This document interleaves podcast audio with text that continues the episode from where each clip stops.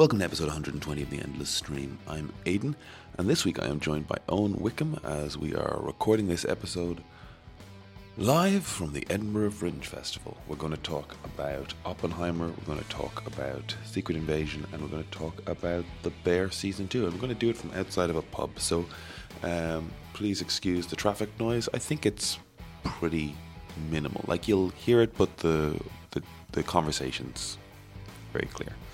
Um,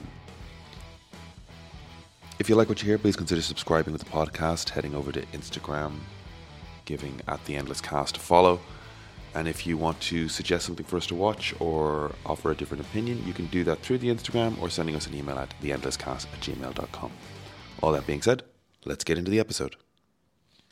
Okay, uh, so we are what? We're day three on the Edinburgh Fringe in Scotland. Day three, uh, Fringe. Uh, we're a little late with the Endless Stream podcast because uh, I flew to Scotland and the boys are very busy. But we're not going to miss many episodes. We're going to try and keep it going with what we have available to us, um, which is to say, the bag of cats. Um, so we're in Scotland doing a Fringe show for the month, and I'm joined by Eoin Wickham, filmmaker and comedian extraordinaire. Yes, eh, mostly an improviser. Yeah. Yeah, let's, you know, let's not pick me up too much. Is there a what's the distinction between an improv comic and a comedian? How do we? Um, I thrive on the support of other people. Ah, okay, okay, all right. yes, I'm. Uh,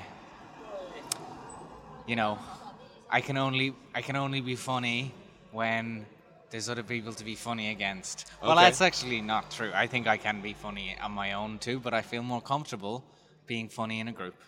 So that's that's why I I prefer improv. But you you are an improviser, Aiden, and Mm-hmm. you you say you prefer stand up.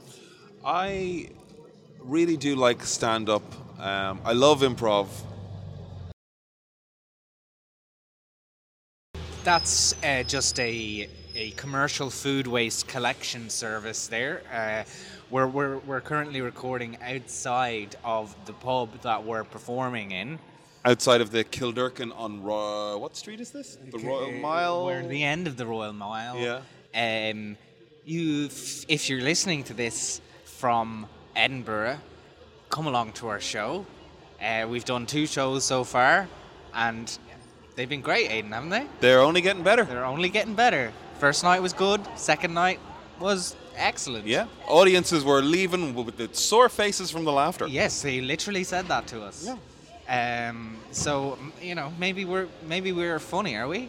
I think we're pretty good. Yeah. I think we're pretty good. We just need to um, keep going and just build and build and build. Before we know it, we'll uh, we'll be doing great. I saw um, I saw there was a little exchange. Wow, that is a truck. Um, there was a little exchange on Twitter between Dara Ó Briain and a person running a show here called Georgie Greer, I think her name was. She had one person show up to her first performance and she went on Twitter and sort of said, you know, is this what it's going to be? She was just having like a little moment of doubt. It's like everybody does when they come to this thing. Like the, the Edinburgh Fringe is famously a, uh, a bit of an ordeal or a trial by fire. Um, and somebody said, "Don't worry, your audience will double every night." And Dara Ó Briain commented, "If it does that, she'll have one million seven hundred. She, she just did the maths that like doubling over thirty days is uh, is unsustainable. Dara Ó Briain loves the math. Yeah. And then she sold out the second night. She did very good. Yes. Good for her. Good, good, good for her. Uh, well, we've we've had a steady a steady flow of uh, of punters, enough so that there is an audience, which uh, and that that people walk away going, I saw a show and I enjoyed it. So anyway, this is my first time on the Endless Stream podcast, Aiden. Yep. So uh, tell me what it's about.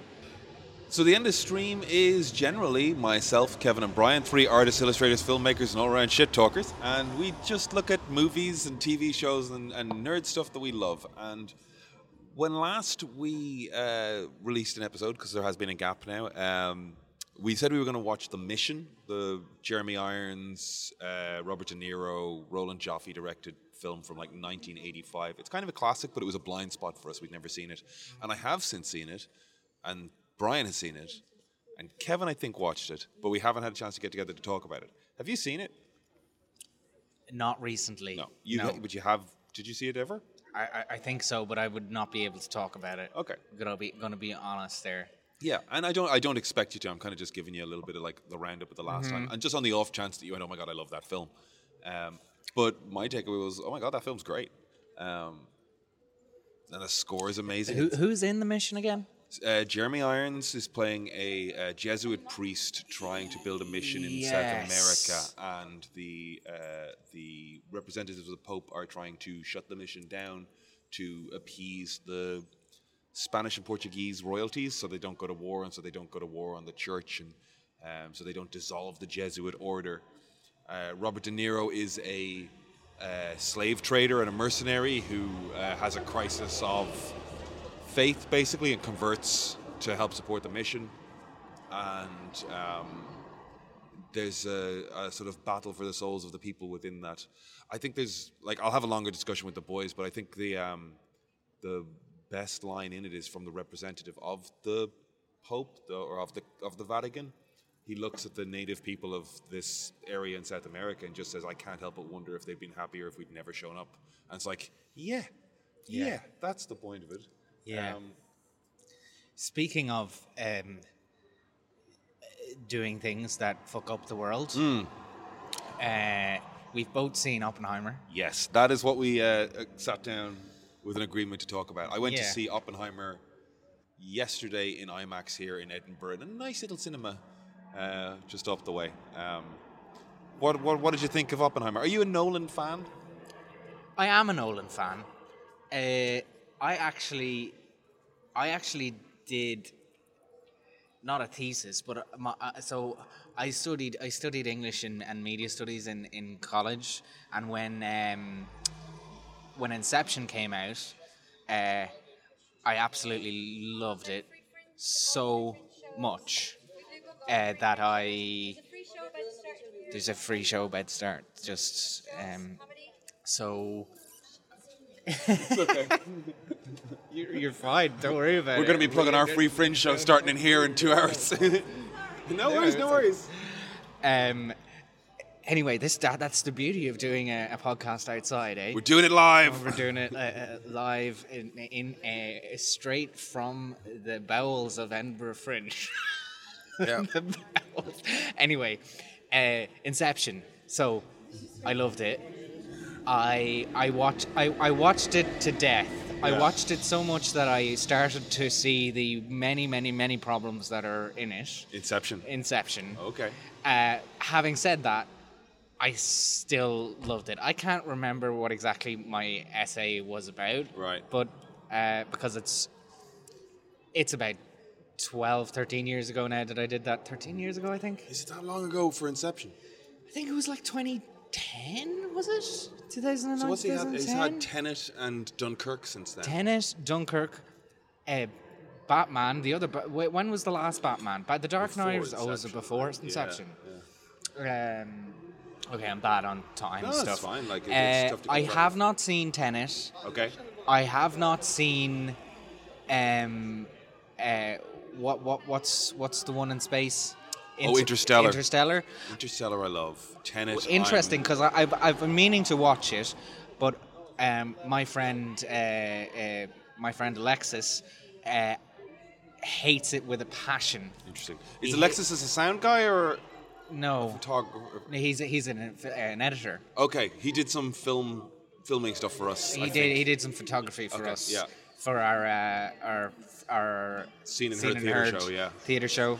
Um, Yeah, Nolan gets shit for the fact that his stuff is is not really concerned with the humane, the the actual emotional states of people, um, and I guess he likes big ideas and immersive experiences, and I do see that in some stuff as well, where he's like he's really shorthanding through like time periods and, and scenes of people's relationships developing just to get the the building blocks of what he sees as the broader story across.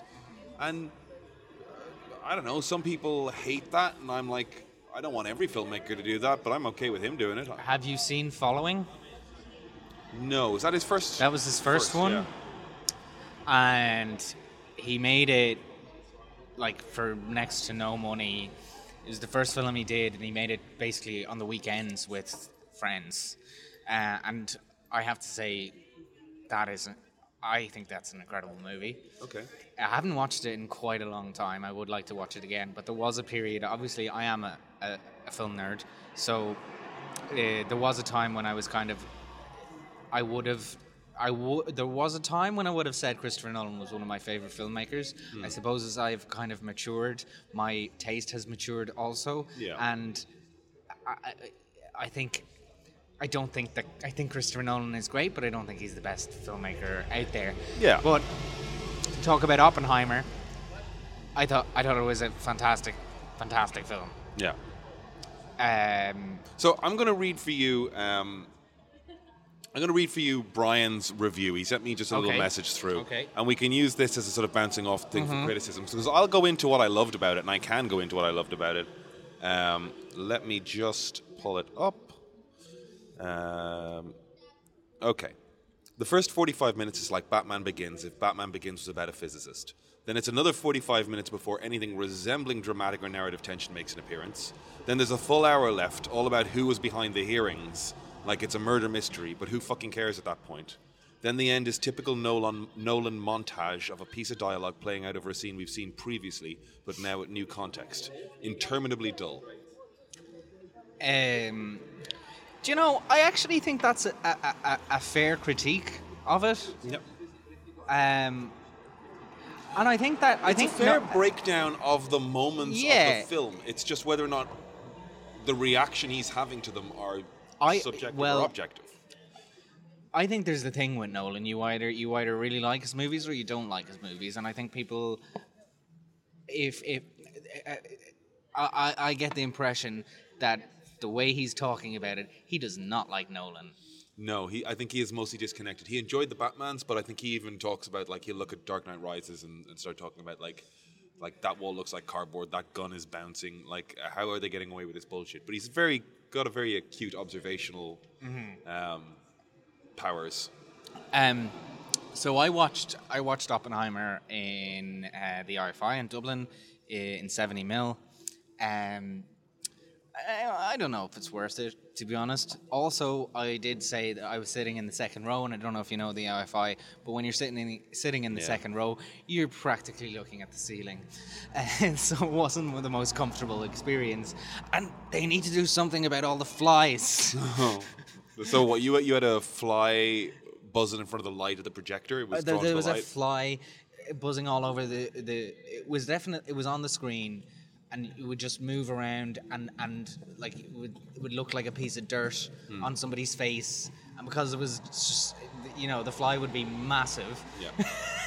and uh, yeah, it took it took away from it. Um, So like did- I don't think that like maybe I'm wrong here, but like we know that J. Robert Oppenheimer uh, was involved in the Manhattan Project in creating the nuclear bombs, the atom bombs that they dropped on Hiroshima and Nagasaki, and we know that he became known as the grandfather or the father of the atomic of bomb. atomic bomb. Like this isn't a movie that has spoilers. This is a movie that is an immersive, like the music, the scale Yeah. of the imagery, the in-camera effects that Nolan was pursuing. This is an experience type of thing. So I'm happy enough talking about every step of this film. I, I sometimes people are like, "Oh, it's a spoiler." It's like, what spoiler? Fucking Yeah. Oppenheimer. Oppenheimer was a person. Yeah. Uh, um, I, I, I, I, I liked how he ta told the story. I do like how he told the story. I thought the way, um, well, okay, I'll talk about what I liked about it. okay. Uh, One of the, the big things that I liked about it was the acting. I thought the acting was fantastic. I thought the dialogue was fantastic. Yeah. I think I think Nolan is a very good at writing dialogue. Um, he's very real, uh, visually stunning, uh, and and just uh, uh, uh, as a as a complete product, it, it is amazing filmmaking. I think.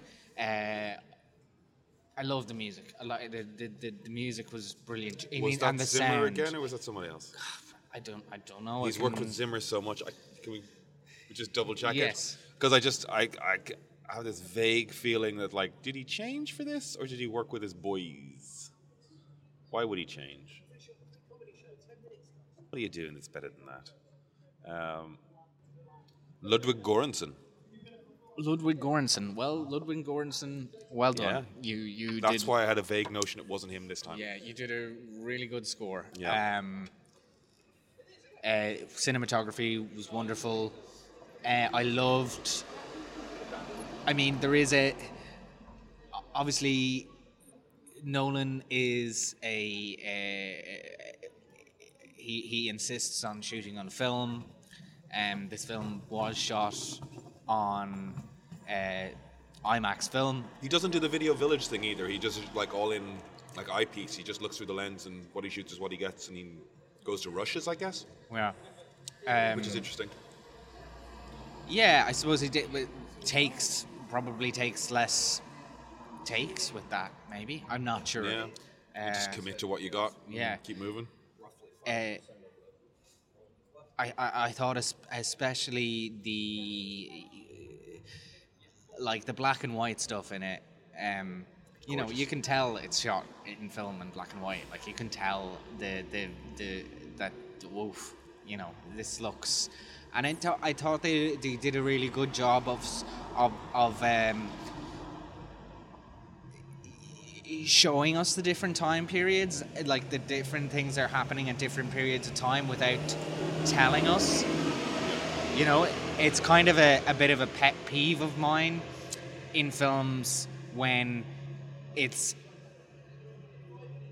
constantly uh, telling us and not showing us stuff. I, I love. Um, there's things in there like we know that the the first hearing in the small room is one period of time. We know the black and white stuff is one period of time. We know him with the longer hair. We know him when he puts on the hat. They make a whole deal of like be yourself but more. And when he finds that like image that became his kind of look, that became this um, public figure that he presented, and like he's basically like um like a Brian Cox character at the end of the day, isn't he? Just pushing science. If Brian Cox played keyboards and You blew mean up you Japan. mean you mean like you mean Succession? You mean no, Logan I- Roy or no? I mean the um, the pop physicist. Oh, Brian right. Cox, yeah, yeah. okay. I was getting confused there for Uh, uh, a second. Carl Sagan? yes, Carl Sagan. Yeah. Um, I think they do a really good job of making a, a, a very flawed character likable. Mm. Um, you know, I, like he he. It's kind of a terrible thing that he did. Yeah. like, So here's something that just occurred to me. Like this was a, a shower thought this morning because we talked about the idea that like there's a couple of nude, scene, nude scenes in it, sex scenes, love scenes with Florence Pugh. Yeah. And his uh, his playboy status, his womanizer thing was a part of his life. I think that maybe I was again in trying to justify the Florence Pugh stuff. It's like if you can show me that the relationship with Jean Tatler, I think her name was, if you can prove to me that, that like that was the nature of their relationship, it was heated, intermittent sexual encounters that uh, like were that important to his life. Maybe that justifies it, but there's when he gets found out when when Jean dies and his wife is talking to him about it and he's having this little breakdown moment she says to him you don't get to commit the sin and have us feel sorry for you. And that's about the bomb right? That's nothing to do with the wife.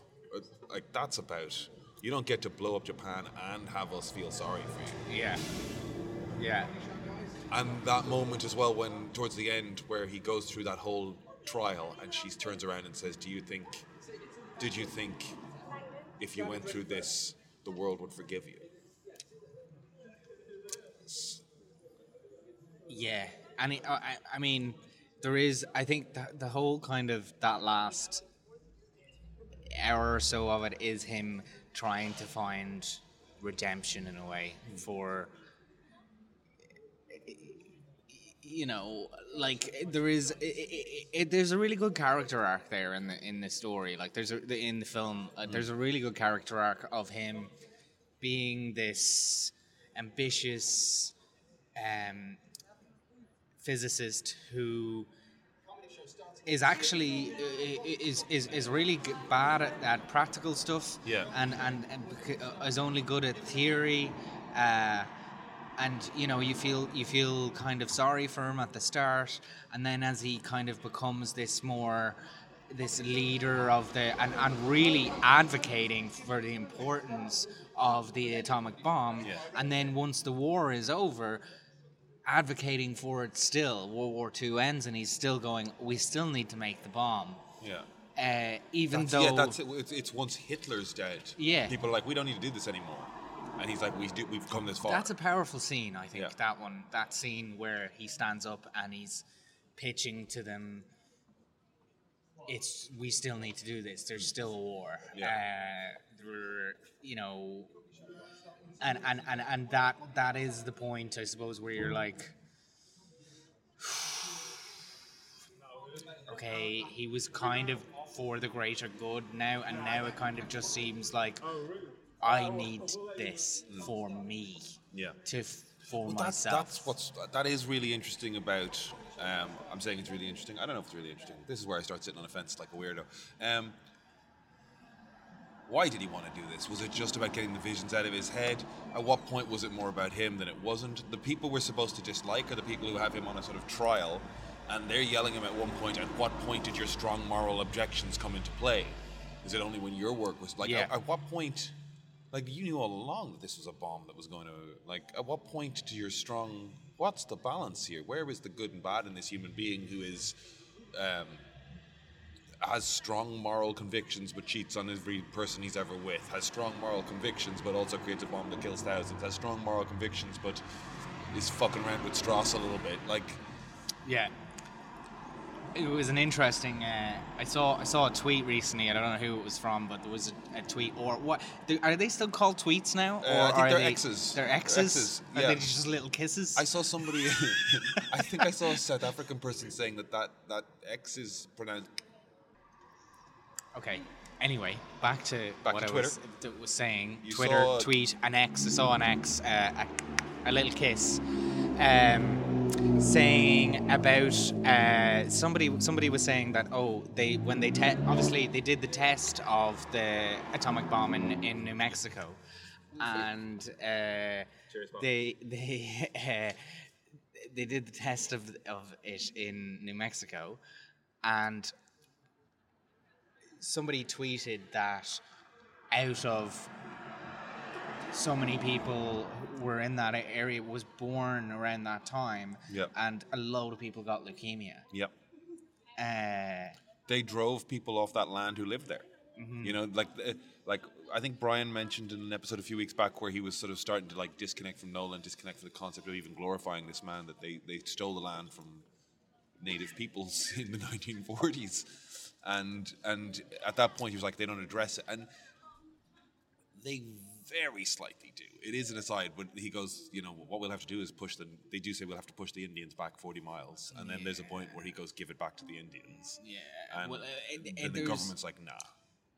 I suppose the, there is there is a question there is like are, are, is is it glorifying him is this movie glorifying Oppenheimer This, this is.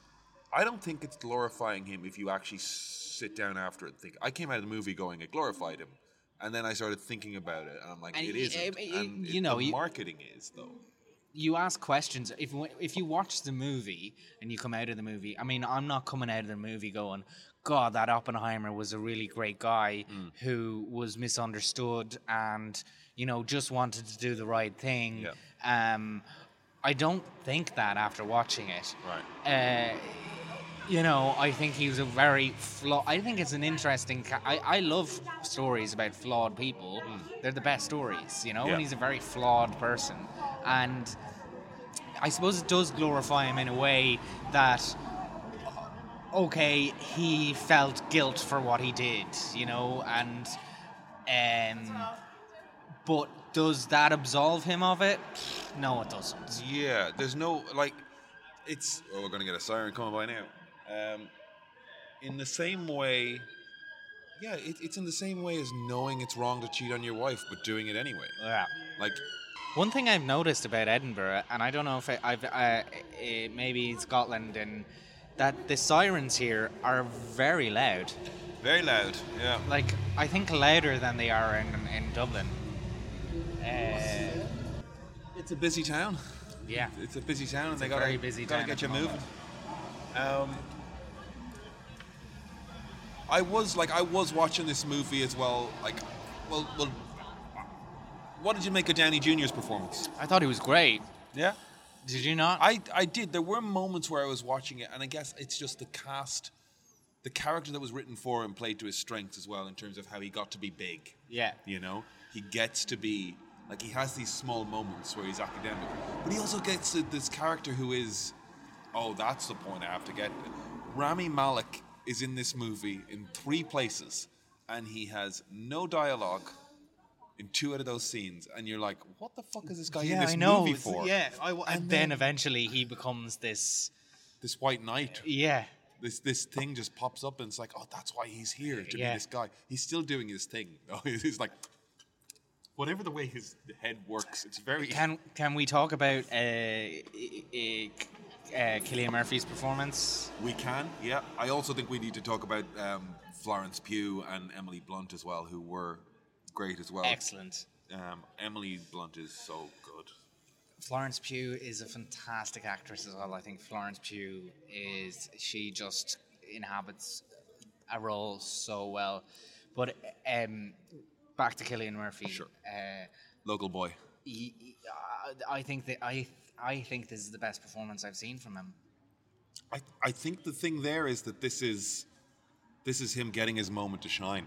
Everybody has like Peaky Blinders has been that for him on television. He's six years of that. There's talk of a movie. It's done basically, but um, like when you think of his career through um, Disco Pigs, um, uh, 28 Days Later, Batman, uh, the Red Eye, where he was the psychopath, and then that relationship with Nolan. And Nolan has now just grown him into this position where he gets to front and center him. He's made a him a leading man, and because he wasn't a leading man, and Cillian But Murphy wasn't a leading man. Peaky Blinders allows Nolan Yeah, to that's make him true. a leading Yeah. man as well. Yeah, um, that's very true. That's it's the it's the nature of TV now that that you know But it kind of puts him in that like not so much, not so much leading man. You know, it's not like he's going to be a, a like a, in a. When you think of leading man, you think of romantic leads and heroes and stuff. But he's he's in that McConaughey Oscar rotate. You remember the McConaissance when there was Yeah. like four films in a row where you're like, this guy's going to win an Oscar for all. It's like you could put you could put Murphy in anything going forward. I do you know what one thing I've seen um, they talked about on the internet. Uh, do you know that they're, that their their HBO are doing a new uh, Harry Potter series? So there's a lot of talk online that Cillian Murphy should play Voldemort. I would hate him to do that. I can see it. I don't think he would. Unless he just wants a paycheck for the rest of his life. Because that show's going to run for eight, nine years. Yeah, That's a deck. He's going to have the bus clear. That, like, if they do the full HBO thing on that 10 episodes a season for eight years, string that out over long production runs, it's going to take 12, 15 to f- make and release. Um, I mean, that's a lot of money. That's Yeah. a lot of. I don't think Voldemort doesn't. I don't think uh, though, for a Cillian. Murphy is about the money so much. Uh, uh, so maybe he won't do it. I think. I think if he did, he'd do a fantastic job with it. I think he do. I, he has, like, Cillian Murphy has a really interesting face. Yeah, He's got- I mean, in yeah, he's he's done good stuff with it. he's he's done good stuff with an interesting tool set. Yeah, he, he, uh, that that that's that's the thing with actors. I think like either you're either really really really handsome or beautiful, or you have a really interesting face. Yeah. Uh, like you know, obviously Willem Dafoe, um, John, um, Steve Buscemi, not John Buscemi, Steve Buscemi. Uh, John Turturro as well actually has a really interesting face. Yeah. Uh, they just have these, you know, faces also that you see in real life, and you can, you know, you look at just interesting people.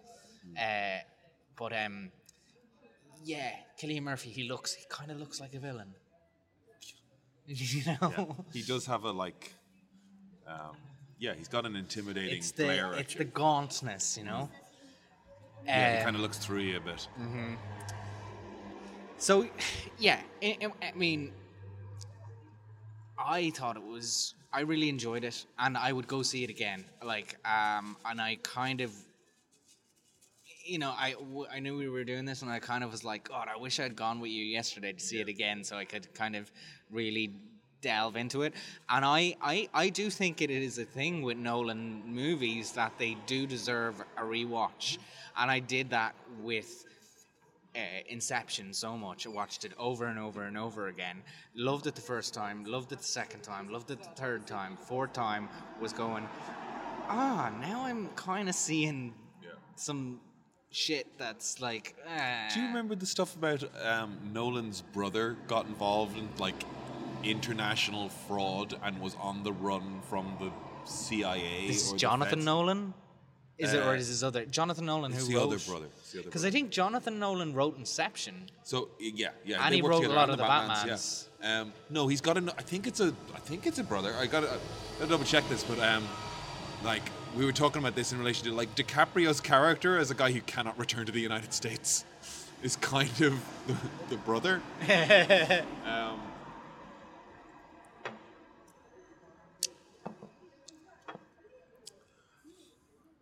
I Brian is I don't know how he'd like to be described, but but sometimes I talk to people who have, have sort of hit a wall with seeing versions of films or stories or filmmaking techniques over and over again. You're like, this is boring. I've seen this, and I'm kind of of the idea that like there is absolutely uh, breakthrough ideas and new things that happen, but the majority of stuff is repetition. And if you can take the same ingredients and make it to a crazy high standard and make it engrossing, like for me that works. And Yeah. I, I I liked this movie a lot. I went in knowing a chunk about Oppenheimer, so I knew what I was going to see. Like you're not going to like I'm going to learn a bit about his relationship a bit, but like I, I did laugh at things like the sweeping vistas, riding through the woods with his wife, or his wife finding him asleep under a rock, and it's like, I don't think that fucking happened for a Oh, there's a moment. he was Eh. sitting in an office somewhere the, the also the the Einstein stuff. Like, I mean, how do we know that, that he actually said that to No. Einstein at the end? that that eh. idea that like the car drives away and Einstein walks out of the darkness like Batman to give him a pep talk. I, I, I, I loved the little Einstein cameos though. Yeah. I actually I loved them. It was I, I great. was like it was like oh you know then, then, because I found it really interesting as well because Einstein is is almost to me like a um you know it's it's kind of hard to believe that he actually existed. Einstein. yeah. I like to think that like like I want to watch two movies side by side. Uh, Christopher Nolan's Oppenheimer and the uh, Tim Robbins, Meg Ryan, Walter Matthau romantic comedy IQ, where Tim Robbins falls in love with Einstein's niece. And they drive around the countryside with Einstein going wahoo, driving fast on the back of a motorcycle. You ever see it? No. No, it's great. Um.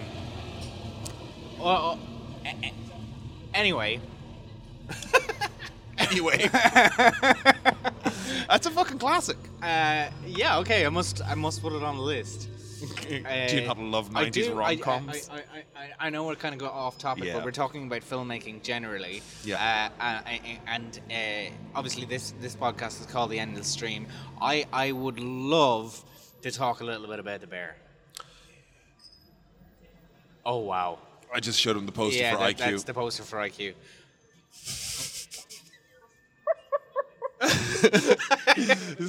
so so um, he's a he's a mechanic and I'm trying to remember who her actual fiance is, but he's a dick who's like superior because of his intelligence. And Einstein and the, the number one physicists of this college, like four of them, like they they um they uh, they Cyrano him and they just start feeding him like physics things so that he can impress the the niece. It's it's great. I love it to bits. Okay, I need Um, to need to watch that. So basically, Oppenheimer, thumb, thumbs up, thumbs down. For me, thumbs up, definitely. Are you thumbs up. still a Nolan fan? Uh, uh, yes, I, I, I, you know, I think he does what he does well. but uh, uh, just before we get on to the bear, because I'm happy to talk about the bear. Yeah. Um, uh, the criticism of Nolan is the dialogue gets lost, and it's all about fucking explosions and car chases and music. This was just talking. This was Was heads on screen talking. I heard every word and I saw all the faces. So he's, you know, that's a move in a new direction, right? Well, I mean, I think I, I like I've said I, I thought the dialogue in this movie was excellent. I thought it was great. Yeah. I thought the performances were incredible. Um, yeah, I mean, I can't say like Cillian. Mur- Like I, I actually do think Closer to you. I do think that Cillian Murphy deserves an Oscar for this movie. Okay. Uh, I think the guy's done amazing work since about 1996, yeah. and if not this, he's on the path to it. Yes. Um. So the bear. So the bear. Oh, the bear. So you, well, you've obviously you've just watched season two. I've just finished season two of the I bear. I watched season two and then I rewatched season one. okay. Um, I loved it. I I think um, I think the finale of season two is a little. Um, it's a little weaker than I would like it to be because the finale of season one was so amazing. You could have closed out season one and never made another episode of it, and I would have felt like these people are on their way. The arc has been set. I've learned their stories. They're gonna, they're gonna, they're gonna be all right. Yeah. Um, season two definitely feels like they know they're getting season three, so they're just starting to hang threads for it. Um, I would have loved if they'd closed an arc, closed a loop, but um, I, I, I, I get that. Uh, I thought as um, just oh, the characters in this and and the the attention to detail of you know that world, the the being in that world, like it just feels so fucking real. Like it just feels so real.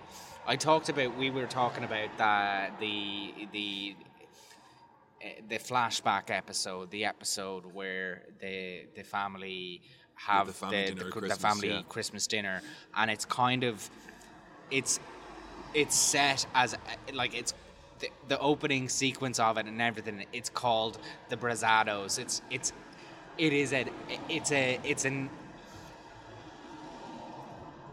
it's kind of a bottle episode, like yeah, um, but I, we were, I was talking about this with you that I just think that the filmmaking in this is so fucking brave. Yeah.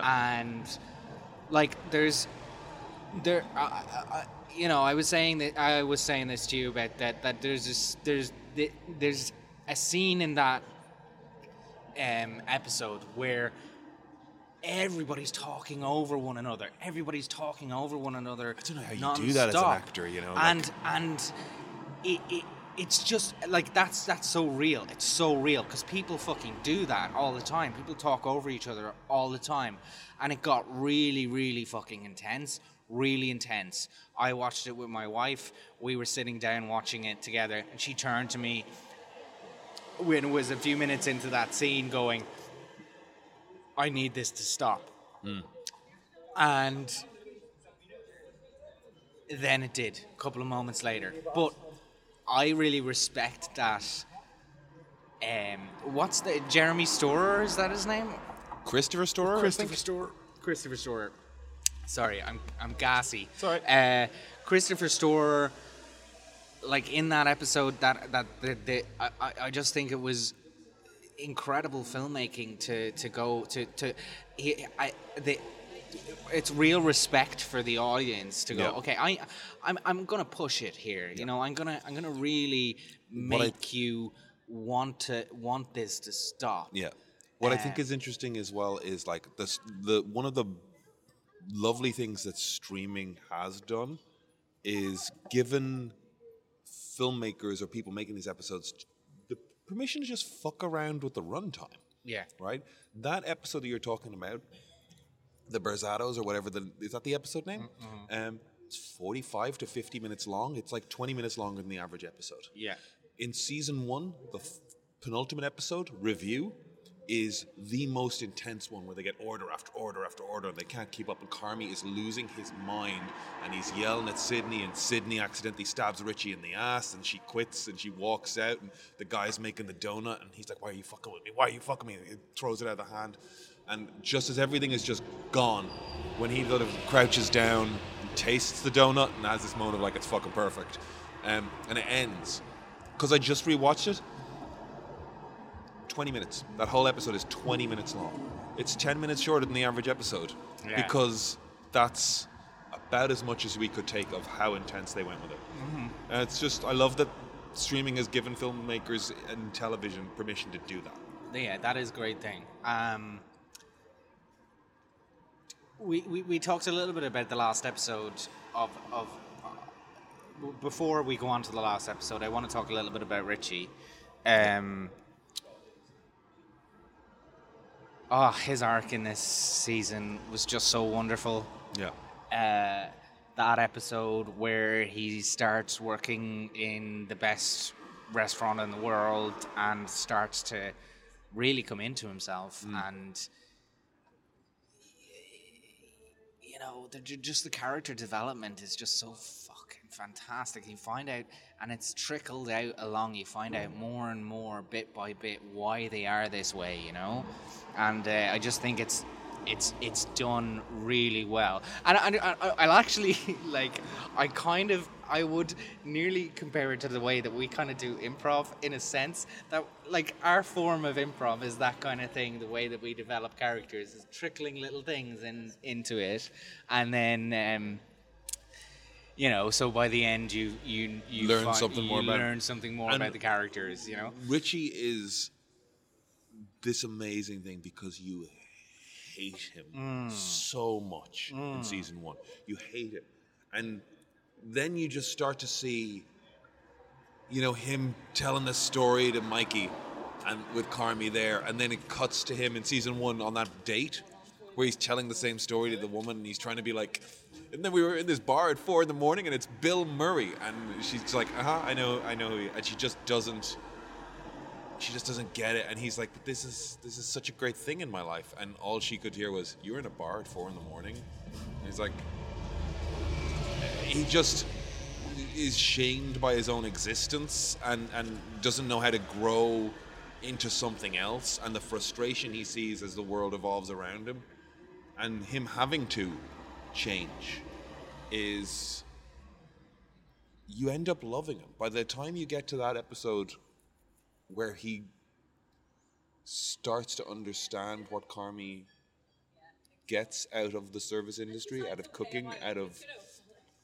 making something for somebody and, and working as a team and keeping your shit in order so that you can help other people. I guess is the thing. You Yeah. know, it's um, it's so satisfying to see the growth in it and to Yeah. see to see him doing I, I, I can't remember the language of it, but there's a word for like calling um, the orders as they come, and he does that in season one. It's a fucking nightmare, and in season two, by the time he's willing, Sydney looks at him and goes, "Yeah, go for it." Like she's accepting his change. yeah, he's no, willing to al- humbly also, I, I serve. Love, I love that little the, the, the, the where when uh, Carmy gets locked in the fridge and he just goes, "Okay, we're doing it," and he turns the table around and just it's and and the the, the filmmaking there, I think, just find it incredible. And also uh,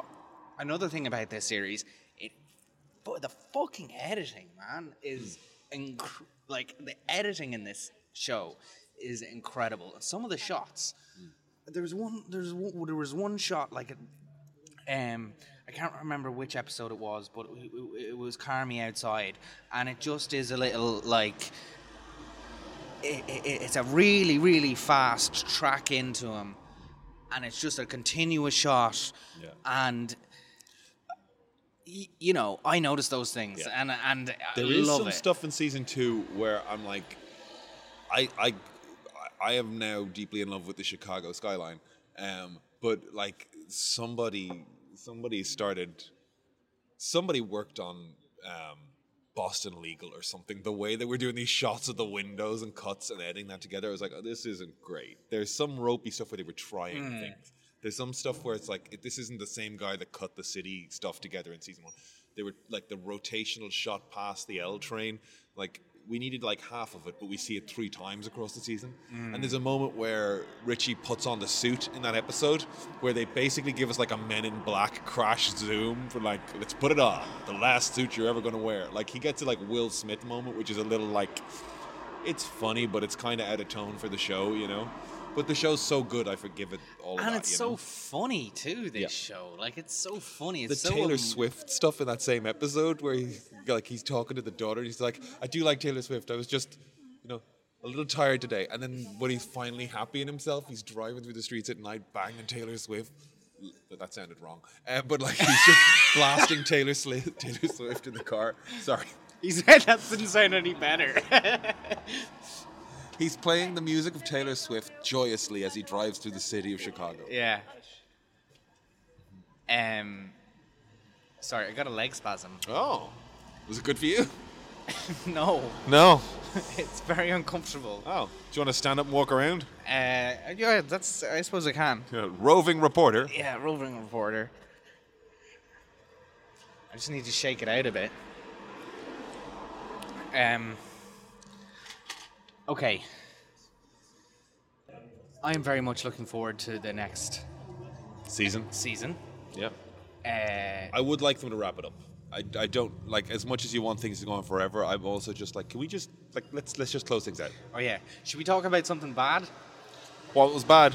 Uh, Secret Invasion on Disney oh, buddy, Plus. you are you are hitting all my talking points. Secret Invasion is the worst thing that Marvel has done since uh, Elektra. And even then, you kind of blame Fox for that, or whoever the hell made that. Really, it's no good, guys. Come on. It is truly, truly, truly awful. Why are you wasting everyone's time? Uh, you didn't even watch the whole thing, did you? I did, but Oh, you did, I, okay. I I dropped off it after two episodes and had to wait till it was all out to watch it, and I was just like, I don't fucking care. When they Yeah. shot Emilia Clarke, I was happy. I I know. So was I. I we talked about this. I I was like, oh, good, she's gone. Uh, as much, I mean, I'm sure Emilia Clarke is a lovely person. Yep. I'm sure she's a, a very, very, very nice lady. Yep. I, I do not think she's a very good actress. I'm going to Oh, be honest. Uh, uh, certainly in this, she was not good. Uh, and and and, and, It's and to be interesting, honest, there are there are performers who maybe it's a case of when you meet them in a period piece, it's very hard to see them in contemporary situations, and it's a little like. Uh, what would you call it? Um, stereotyping, or what's the word I'm looking for? Where, where a, a, a typecasting. typecasting. Um, I anytime I see her just jeans and a shirt walking around, it's like I mean I'm, I know that's how she exists as a human in the modern world, but it just feels wrong. yeah. Like in the same way that you're like people have interesting faces, she has a face for a period movie. She does. Yeah. Um, but nobody's performance in this movie was, in, in- sorry, series was good. Not like it, it, it, the dialogue didn't allow it to be. Yeah, the We scripts talked are about so the wrong. script, it's, it's it's almost like it was written by AI. Yeah. And it, there, there's one there was one particular line in this that just got me, and I was like, Oh, I actually, Yeah, I actually. I actually think I had to rewind to to to see. Did I actually did hear you that? actually Yeah. hear him say that? And it was he. Uh, it was Nick Fury getting fired, and he was like, uh, what, Colonel Rhodes. Colonel Rhodes going, uh, "That's it, Nick. You're out. You're out, Nick." And he's like, "I'm Nick Fury. When I'm out, I'm still in." yeah. It, honest to God, the it's so weird the way that like this was supposed to be the Nick Fury show that showed us what a badass he is, and like the Declan Shalvin, Shalvey run of comics. Declan, who's been a guest on on um, the Endless Stream, he's comic book artist, comic book writer, did a run of Nick Fury comics, Irish fella, lovely guy. Um, he wrote an amazing arc for this fucking super spy, this John Wick of fucking super spies, and somehow this show manages to undermine the validity of Nick Fury as Talos goes, you were just some paper pusher at a desk until I got involved with you, and it's, like it's it's sort of kind of presented Fury momentarily as this straw man held up by an association with the extraterrestrials. That like, what reputation does he really have? Yeah. other than you know he met Miss Mar- Captain Marvel first, and Olivia Colman's fucking bad. Oh, there was a wa- no, another scene in this. Not that she's bad; she's doing her thing, but the script's fucking terrible. No, no, no. Like you can't, you can't blame the actors for this. Like No. it, it, it, it- it's the writing and the directing Yeah. were terrible. Yeah. Um, like there was one scene, there was a driving scene. Now, I, I generally, I hate driving scenes in in anything most of the time because it's never realistic. It very rarely did they make it realistic. Uh, you know, people don't look at each other as much as they do in movies. I understand why they do it, Yeah. but it, it jars for me. It Yeah. takes me out of it. But there was one scene in in in um, Secret Invasion where Olivia Colman is driving a car, and she's driving the car on a road, and she's constantly moving swinging her arms left to right, her hands left to right, left to right, left to right the whole time. For the listener, Eoin is moving his arms left and right and has balanced the moving- microphone. Yeah, and it's like, what are you? D- if you were actually doing that, Yeah, you're, you you're would in be the wall, swerving yeah. all over the road. Yeah. Like what the? Either that or you need to go in and get your alignment checked because you got a lot of play in the steering wheel. I watched that scene and I was like, has nobody? Has nobody involved in this ever driven a car? I do wonder if you could get an edit of like cars swerving down a street and just intersperse it with like moments of her going, and then a car doing this. that would be hilarious, actually. um, Let's see if we can dig out some footage. But uh, it's it's uh, like I just was like I was watching that scene. It's like I don't think Olivia Colman can drive because nobody drives like this. number, but Julia Louis Dreyfus is the same sort of like badass, uh, uh, mysterious, uh, uh, kind of matriarchal head of an espionage agency. And she just swans into scenes with a kind of smirky superiority that doesn't quite work. And I don't know if that's me being sexist because did Nick Fury do exactly the same thing and I completely bought it? Or did we just have a history of Nick Fury from the comic books that I understood and expected to see it? But I don't know who the the Countess is, and I don't know who Olivia Colman's character is. So I'm kind of just like, who are these people, and why are they doing nonsense things? And the, the the resolution of the entire series is just ridiculous as well. So there's the they they the I can't even remember what they're called. The, what are- the, the Skrulls. Yeah, the Skrulls are stealing DNA from other from superheroes to give themselves special powers. Yeah. And uh, for some reason, uh, Nick Fury has in a on, on his own headstone in somewhere in Scandinavia. This was written by a 14 year Like, old it's that saw a Sca- spy movie once. so- somewhere in Scandinavia, he has a, a, a graveyard. Uh, In a graveyard, there's a headstone with his own grave, and out of it pops out a little a little tube thing that is Captain Marvel's DNA. That will. But it's not even Captain Marvel's DNA. It's a cocktail of everyone's DNA, apparently, which is like, what? what even did they call it? They call They- it they something. call- I, they might have called it the cocktail. I can't even Oh, remember. they might have called it the cocktail. I don't know what it was. It was ridiculous. And then at the end, they're all they, they, they, there's this big fight sequence between uh, Emilia Clarke and Gravik. Gravik, uh, uh, uh, who is actually he was in the Barbie movie, good actor. Yeah. But um, he, he, he they, they they just. They just start their arms start changing into Hulk So, arms, the- and, like, in the comics- it's oh my god, it's so ridiculous. It's just it's Yeah. just there's oh so basically these two people are now the most powerful superheroes ever. Yeah, in, It- in the it comics, makes no the- the- sense. so in the comics, the the Fantastic Four fight an alien race called the Skrulls. They're one of the first sort of alien villains that the Fantastic Four fight, and they lose to the Fantastic Four. So the Fantastic Four devise, or sorry, the Skrulls devise a way of defeating the Fantastic Four by emulating their powers and sending the Super Skrull after them. And he's got their powers. He can turn invisible, put force fields, stretch, and hit things with rocks. Fun idea. Four, sup- four powers, super villain. I'd watch a Fantastic Four movie with a Super Skrull villain. Um, rather than Galactus, which is I think they're going. Why does everything have to be a global fucking scale issue every fucking time? Um, the solution or the implementation of the Super Skrull concept in the Secret Invasion took every single stupid fucking superpower you could possibly give Emilia Clarke. Like Captain Marvel is held up as the most powerful being in the Marvel universe repeatedly. Her and Wanda. Um, so she has her powers, and she has uh, Ebony Maw and uh, Cull Obsidian, though, all of their powers. She's got Groot. She's got Gravik. She's got um, not Gravik, but she's got Dave Bautista's uh, Drax. Drax. Yeah, she just comes out. We talked about this. The Drax arm, and and the Drax arm comes out with the tattoos on it. it, yeah, because tattoos are genetic. Um, I, I, I'm at this point where, as much as the streaming boom has created great stuff, it's also given uh, people that are just not ready to be making stuff at that level room to do it. Now, could I do it better?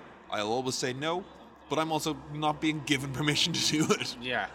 Um, I, I, I, I really, really, really hope that this show gets cancelled. And it's done. That's it. There's no more to it. It is. That, That's, that that's like, it. There's no good. season two. It was dog shit. Terrible. And and they need they need to write it out from they need to uh, obliterate this from canon as well. it's Like it the makes no sense in the Marvel universe. At the end of, um, I'm trying to remember them all. now. At the end of the Winter Soldier, that's the one where Shield has been completely fundamentally compromised, and Nick Fury runs away, and they, he, he, they everyone thought he was dead by the end of it. And there's the gravestone, and so him having this scene.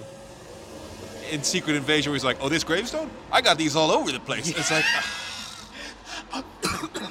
why are we as well, undermining his- everything we went so far to set up? his, explanation for why uh, he did not get it, like it was, oh, why don't get you? uh, What was it? His wife in it. Why don't you get So all your I find- friends down to help with this? And he's just like, oh, I don't want to bother with them with this. This like, is a human problem. We have to solve things human- ourselves it's like, sometimes. Fuck off! No, that doesn't make any sense. Why would you do that? You need a better justification for it. It's like it's like in the Star Wars movie in um, you know, in uh, it's not in the the Force Awakens. The the is it the Force Awakens anyway? Phantom Menace, the midichlorians. No, No? Okay. it's it's it's it's the new. Okay. It's the the, the last trilogy, uh, where, um, the Keep eating that thing. Just because I know people wear it up here. So you know you know you know the the stormtrooper character uh, Finn. Finn. yeah, His justification for doing thing d- doing stuff. It's like it's just the right thing to do. It's like fuck off. yeah. Nobody does shit just because it's the right Especially if they've been raised brainwashed Like, into a character without any context make, it doesn't, right. It doesn't make any sense.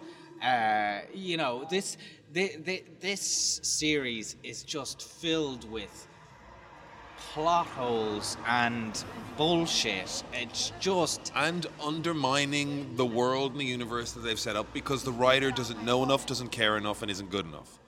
And that's uh, that's me at my most fucking controversial because I don't know Marvel isn't hiring me, so I'll say it. I'm not I also not applying to work for Marvel, but like, just guys, come on. do oh. better. Do better. yeah. Like Honestly, the hope is Ant-Man. that this writer's strike just makes people calm the fuck down and, and take a step back. Ant- Ant-Man also very bad movie. Have you seen Ant-Man? The I have, it was fine. There's there's bits in it I enjoyed. There's bits in it where it's like that doesn't work. You're just doing too much. Just doing too much. The, the Marvel universe worked perfectly when Kevin Feige was overseeing a film a year. Yeah. Three TV seasons, two films a year. You can't keep up, and they won't want to. Like you remember, they fired or they resigned or she let go. Like the, the person who was heading the visual effects departments left. And she's been in charge of them for 20 years. And, and it's like, oh, she dropped the ball. And it's like, did she drop the ball or did you quadruple her workload? Um, Yeah, it's. Uh, Miss Marvel. Ms. Marvel was great though. the TV show. Yeah. Uh, I really enjoyed a lot of that, except for the fact that they somehow created a um, a That's global. Michael Sullivan just uh, miming at us. Uh, he's uh, walking away to. He's another member of the Bag of Cats. Uh, Um, yeah, uh, Miss Marvel was really fun. The world was really lovely. I loved so much about those characters. We did not need a global threat. We needed her supporting in her neighborhood and, and making sure that the mosque was fine and like helping her grandfather who got mugged or something. Her doing superheroic things at a neighborhood level would have been such a fun, sweet, endearing show. And pe- people fu- like government agencies coming to look for her because she's got superpowers was enough of a threat, enough of a thing of interest. The fact that we had global spanning issues immediately, like again, we just I love comics, I love sci-fi, I love Marvel. I want them to do great. Relax, let them cook, slow down, ease into these things. Just take your time. Yeah. We're dealing with we're dealing one of the things I loved about or talked about is that like there's characters that we're starting to see in movies now that they I watched them introduce in an animated series 7 to 10 years ago and I'm like they know that the people that are watching this at 5 years old are going to love them in the movie in 10 years time and that's that's generational thinking and if you can like fucking i'm sure it's an aaron sorkin line from a movie somewhere because like he, he uses the same quotes over and over again but it's like you know progress happens when old men plant trees they know they'll never see grow and fucking think generationally with this shit and it'll be better Yeah. Okay. Well. That enough? Yeah. Um. Thanks. Thank you for having me. Thanks for doing this Uh, and uh, yeah. Um. So we've talked about Oppenheimer, The Bear, and Secret Invasion. Uh, Oppenheimer gets a thumbs up from me. Um, the Bear gets big thumbs up big, big, big things up. Thumbs. Things up. Things up. okay And uh, Secret Invasion. fan of Carmy are you Secret Invasion gets an absolutely massive flaccid yes. Uh, if you're in Edinburgh and want to see some improv comedy, come down to the Kilderkin at 10 o'clock. We're here all month.